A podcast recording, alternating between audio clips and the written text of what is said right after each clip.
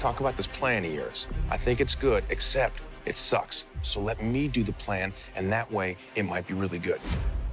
Wow.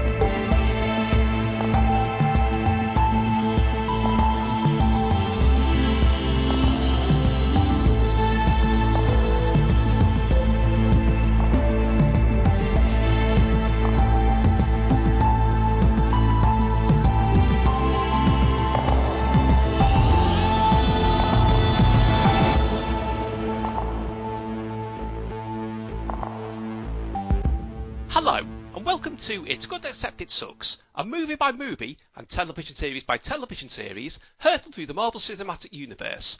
This time, we're taking a look at Runaways, first seen in November 2017, when, if you wanted to look clever in front of your friends, you could have watched Floribama Shore, Big Hero 6 the series, or Relationship instead. I'm Tim Worthington, and we'll be finding out what I made of Runaways shortly. Meanwhile, Joining us to give her thoughts on Runaways is film scholar Miriam Kent. Miriam, where can people find you? I can be found on Twitter at Dr. Marvel underscore. Okay, so before we go any further, Miriam, what happens in Runaways? Runaways is an adaptation of the Marvel comic, also called Runaways. It's about some teenagers who, surprisingly enough, run away what they essentially find out is that their parents are members of a supervillain cult that makes them evil, and they need to figure out a way to stop their parents from doing heinous supervillain acts while also dealing with teenage stuff there is a lot of teenage stuff, but Miriam, how much did you know about Runaways before you saw this show? I knew the comics created by Brian K. Vaughan and the artist Adrian Alphona, who you might know from Ms. Marvel more recently. Brian K. Vaughan is probably most famous at the moment for his kind of ongoing series Saga, which is also really kind of soap opera dynamics, dramatic,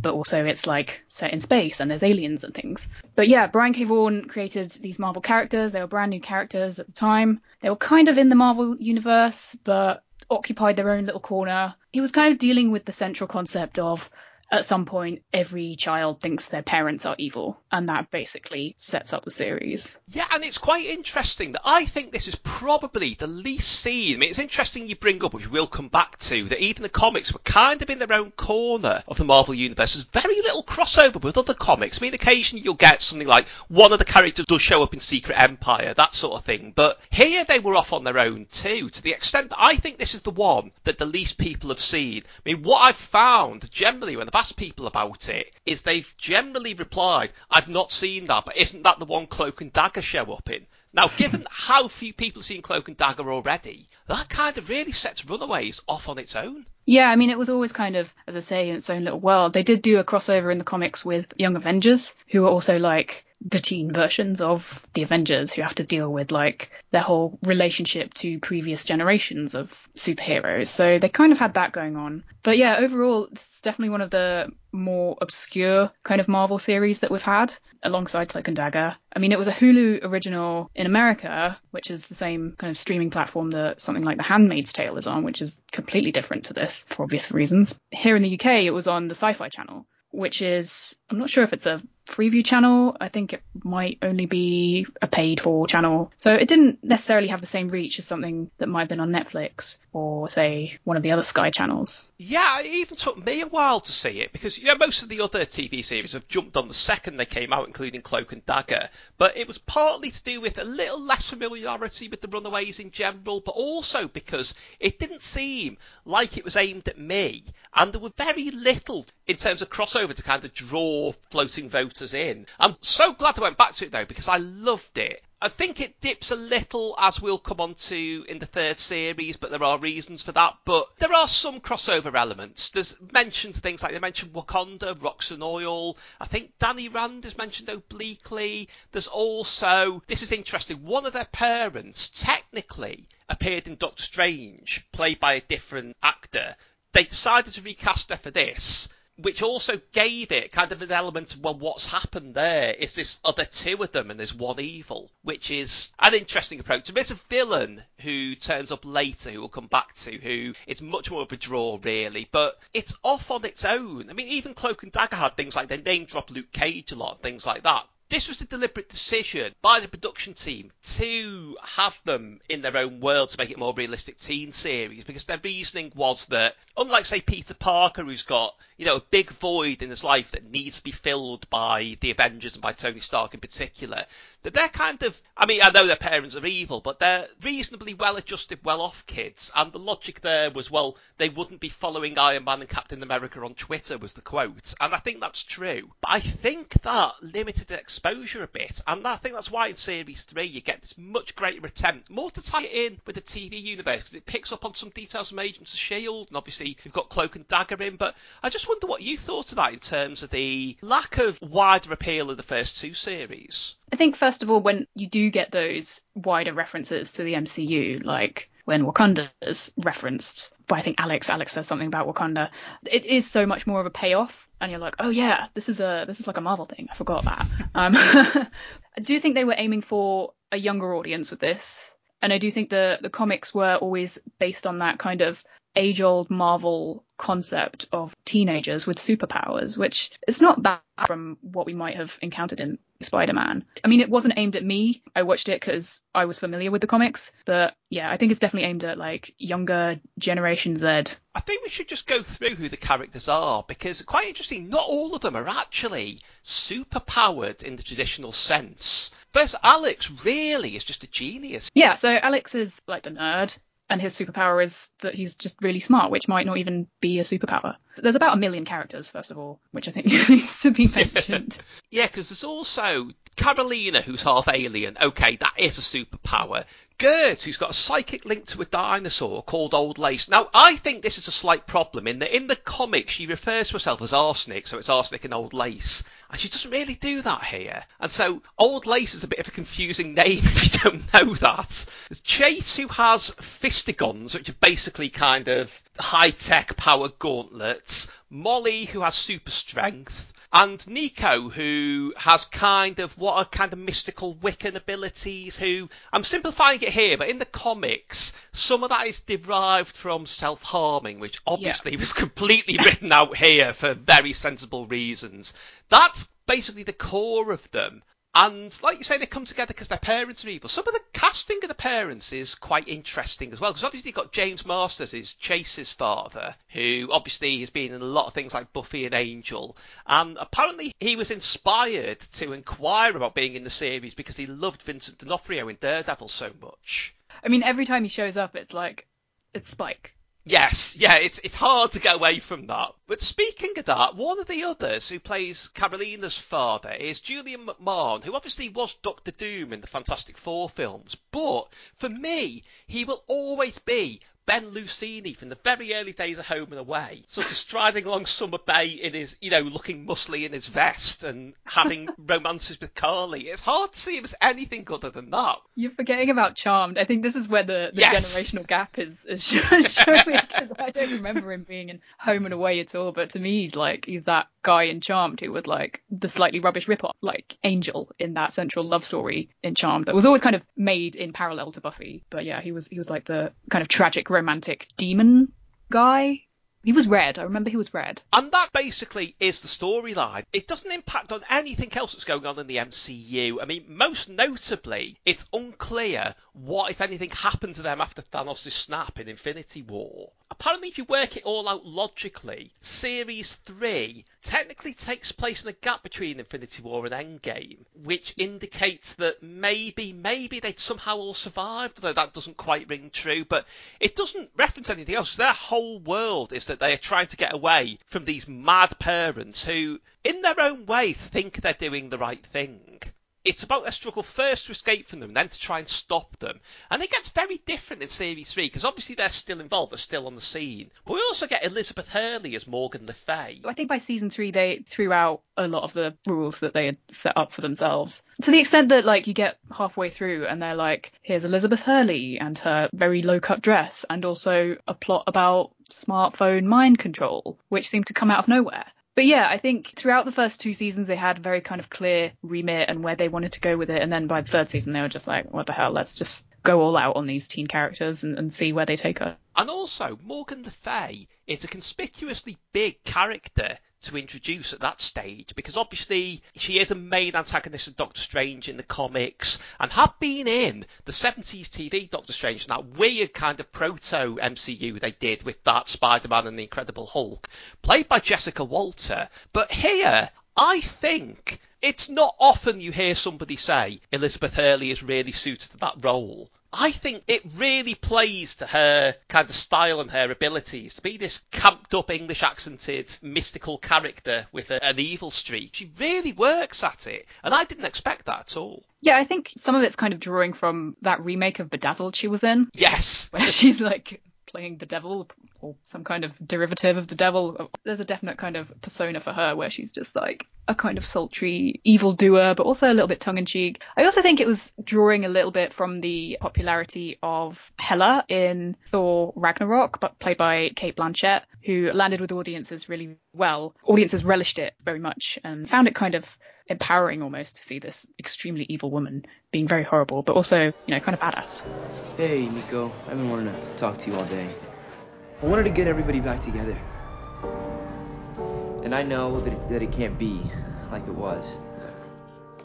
The truth, I miss you guys. I could build a big machine. I hope you're right about this not being a big deal. The last thing they're interested in is what their parents are doing. You gonna let us in? Who are they? Why is my mom's purse here? to live devouring. What kind of charity meeting is this?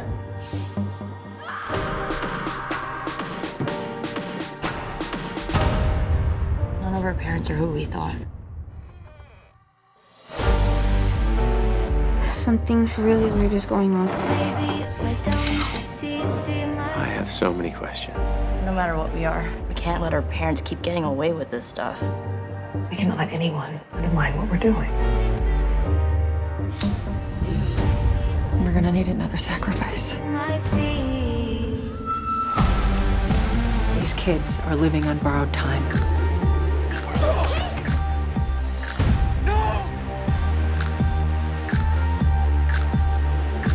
Have to stop this. No one else will.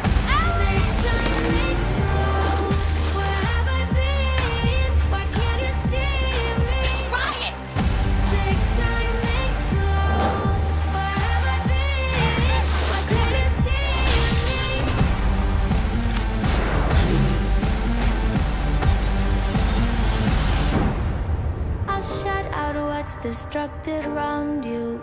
Look at me, I'm there's also, as we mentioned, Cloak and Dagger, who had their own series on Hulu at the same time, show up in Series 3. Now, I have a slight problem with Series 3, without spoiling too much. There's a stretch of a couple of episodes, that basically, more or less just about two characters, and it really does drag then. But suddenly, they're all plunged by the Darkhold into this nightmare world, which Cloak and Dagger turn up in. The combination between them being very slightly older than the Runaways, and having more of a seen it all before attitude, it really, really makes for a really good dynamic, I think. Yeah, and, and Cloak and Dagger were runaways to begin with. They were like the original runaways, and, and Yeah. the comics kind of debuted well before the runaways were out. So there's, I think, we kind of influenced by that kind of style. But there's a definite kind of social issue undertone with characters like Cloak and Dagger, who kind of operate in more kind of seedy, crime-ridden venues, whereas the runaways are clearly a lot more privileged, at least in terms of class. Their main goal is to just stay out their parents' way. And they do get, unlike Cloak and Dagger, and really unlike Peter Parker to an extent, to live normal teenage lives while everything's going on in the background. And there are actually some interesting relationships between them. I mean, there's the romance between Chase and Gert, and there's a really good scene in Series 2 where they have to pretend to be a couple to sneak into a honeymoon suite. And then they start arguing like a couple, which is a really good scene. And there's also a romance between Nico and Karolina, which I was quite surprised to see that in there. But it's not played in any way salaciously. It is just they develop a romantic interest in each other. Yeah, and that again is like reaching to the comics. They included that relationship between Karolina and Nico, and that at the time that was pretty groundbreaking. Also, the fact that the women outnumber the men on the team. Yeah. That was, you know, different for that back then. I think it's it's quite easy now to kind of underestimate just how how kind of unique that was during the I think it was the early 2000s. I think they pretty much just translated the relationship between Karolina and Nico and the other bits and bobs kind of came together. The love rectangle so many like characters who like fancy each other or are going out with each other or cheating on each other and that kind of extends to the parents as well which is where the kind of teen drama soap opera elements kind of come in. This was made by the people who created the oc again i was a huge fan of that when i was younger so that speaks to me. There's a lot going on in terms of the people dynamic, and Karolina and Nico, they kind of just slot right in there. It's also worth saying, though, that although it does explore a lot of, in inverted commas, teen issues, that shouldn't put anyone off because they are just part of the makeup of the show. They're not what leads it, and it's not alienating. To be honest with you, the only thing about it that screamed this wasn't made for me is the music is very, very up to the minute and contemporary compared to the rest of the MCU. I mean, you know, if you look at Guardians of the Galaxy, you know, no record in that is, is less than about 40 to 50 years old. But this has a really, really up to the minute original score, which I think works in its favour, but that's the only thing I think that marks it out as you know, specifically being aimed at its intended audience demographic. And I think that really works in its favour, and I think more people should give it a chance, really. Yeah, I mean, I do too. The fact that they did bring the parent, the parents play a really big role in the series, at least in comparison to the comics, where the parents were just like supervillains and that was it. But here you, you get an insight into the way they operate and how they think and the fact that they, they do kind of care about their children and how they even kind of got roped into this whole cult. The note you make about the music is interesting because I swear I, I didn't know any of the, the they always end it with like a, a kind of montage set to a what I assume is a popular music song. I sound about 80, but um, it's like it has it has absolutely no purchase for like older viewers in terms of those kinds of references. But there is definitely stuff in there, including like pop culture references that you know I don't want to make assumptions, but maybe those like arsenic and old lace, for instance, would kind of just go over the heads of a lot of younger viewers. I think that's true actually, and also I think one thing that doesn't get commented on enough is for a series of this scale with this kind of budget, old lace is really well rendered. It's like something you would have seen in Primeval, which you know we'll probably have to explain what Primeval was to people now, which is the big budget ITV Saturday tea time series about dinosaurs in the present. Old Lace is so convincing. I'm not going to say you could believe it was a real dinosaur, but really, yeah, really well done. Yeah, but they did use a puppet for it, I think, for quite a lot of it, which makes a difference. And there is like a Jurassic Park reference in there somewhere. And Old Lace is really, really cute as well. I think Old Lace is one of my favorite characters. And I think maybe she's a little bit underused. Like she doesn't really go out very much. She just kind of hangs about in the house. Sometimes she comforts the teenagers if they're feeling down, which is nice. She's like a cat. She's just like a house cat, but like a dinosaur. But unfortunately, although it got to three full length series, which is a good innings, particularly by the Marvel TV standards, because most of them didn't get very far beyond one or two. It kind of disappeared almost unceremoniously. I think they decided, apparently while they were making series three, that it was going to be the last. And even though it ends with a setup for a fourth one, there's a reference to Victor Manka, who's basically the progeny of Ultron, which again, you know, is a, although he does appear in the Runaways comics, that is quite a big crossover point. But they'd obviously thought at that point it wasn't going any further. It's quite a shame, really, that it more or less came and went without a lot of people noticing. Yeah, and I think part of that was it came out during that strange kind of multi-platform time that Marvel had when a lot of its content in terms of TV was decentralized. So you had like the Netflix universe and the MCU and then all these different channels that were kind of doing their own thing, but then also not.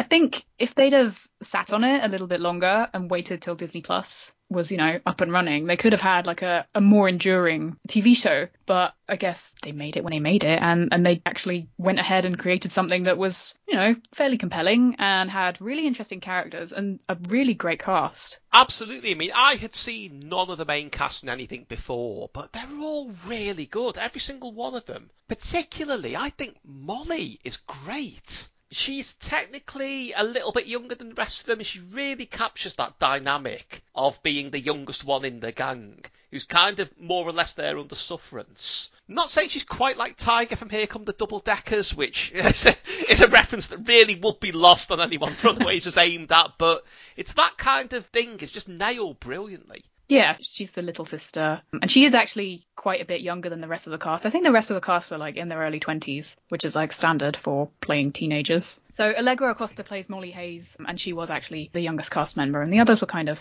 in their early 20s, which I guess you kind of, they're reaching a little bit with some of them. They do look pretty old. But I was quite interested that one of them is British. The actor who plays Chase, Greg Sulkin, who did that kind of classic sort of uh, generic American accent pretty well. So you end up with a cast that is fairly diverse and also kind of internationally reaching. And of course, he was also in the Sarah Jane Adventures, like Finn Jones, who played Iron Fist. So, you know, it's interesting because I think genuinely a lot of the MCU did take a lot of cues from Russell T Davies's kind of Doctor Who mini universe which I think it gets played down now. What a I can't say a new thing that was, but it took what people have been trying to do and did it properly. It is nice to know that it did have some influence going forward. Yeah, and there's little like Doctor Who references kind of scattered throughout it. But yeah, I definitely agree. There's, there's, uh, it has a very kind of distinctive feel that kind of taps into that younger characters who occupy these kind of familiar spaces that you associate with, you know, cult sci-fi essentially. And that, I mean, I don't know. My hope is that going forward, they'll find a way, even if they don't make any more with those characters, to incorporate those pre-Disney Plus TV series into the MCU going forward. I mean, there are rumours about some characters reappearing. I'm not quite sure if the Runaways will, which is a bit sad. I mean, I suppose the scope in Ms. Marvel, who they do have some dealings with in the comics, but we may have seen the last of them, unfortunately. But would you like to see more of them? I would love to see more of them, and I am actually hopeful that we might see more of them. Maybe not portrayed by the same actors because they'll be, you know, well into their 30s by the time we, we get there. Um, but I think the the first two series are on Disney Plus, and then the rights are kind of transferring to you know back to back to Marvel. I, I think the Daredevil rights are transferring back from Netflix to Disney this weekend even. So I think there's hope. I think there's hope for these characters who are kind of an embodiment of youthful hope in themselves. And that will be ultimately quite a thing when there's more cohesion going forward, but we're trying to reach out to so many audiences at one point. I think it's going to be fascinating when on Disney Plus you've got Runaways at one extreme, The Punisher at the other, and Inhumans somewhere off doing its own thing that nobody really cared about. But I think it is going to be interesting to compare that to what comes going forward because everything is going to be seamlessly connected now. You can't say there won't be these little diversions, but they'll be more carefully incorporated. And I just think it's nice that we have a reminder of, well, I say that phase, those three phases, that all these shows are now coming onto Disney Plus. Yeah, I think, I mean, inevitably, the more characters you add to the MCU, the more complicated it's going to be and the more inconsistencies there's going to be. So, you know, be prepared to make your brain do a lot of work to try and figure out where everyone fits in and what timeline it is. But I do think there is something for everyone within the Marvel universe. That does mean that, as you say, you do get like horribly violent characters like the Punisher existing across, you know, the teenagers who have a pet dinosaur. But I think there's a way to make it work. I think if they set it out carefully, they could figure out how to, to kind of make them kind of coexist by themselves while also acknowledging that all of this is kind of happening within the same universe. Okay, well, there's only one thing left for me to ask now. Miriam, if you had a psychic link to a dinosaur, what would you use it for? Using is a is an interesting word, but I would probably use it as uh, very much in the same way that I use my cats, uh, you know, for company and um, having you know light conversations with. I can't say fairer than that. Miriam, thank you, and Excelsior. Thank you. Enjoyed this, don't forget you can find more editions of It's Good Except It Sucks and plenty more besides, including details of my book Can't Help Thinking About Me at timworthington.org.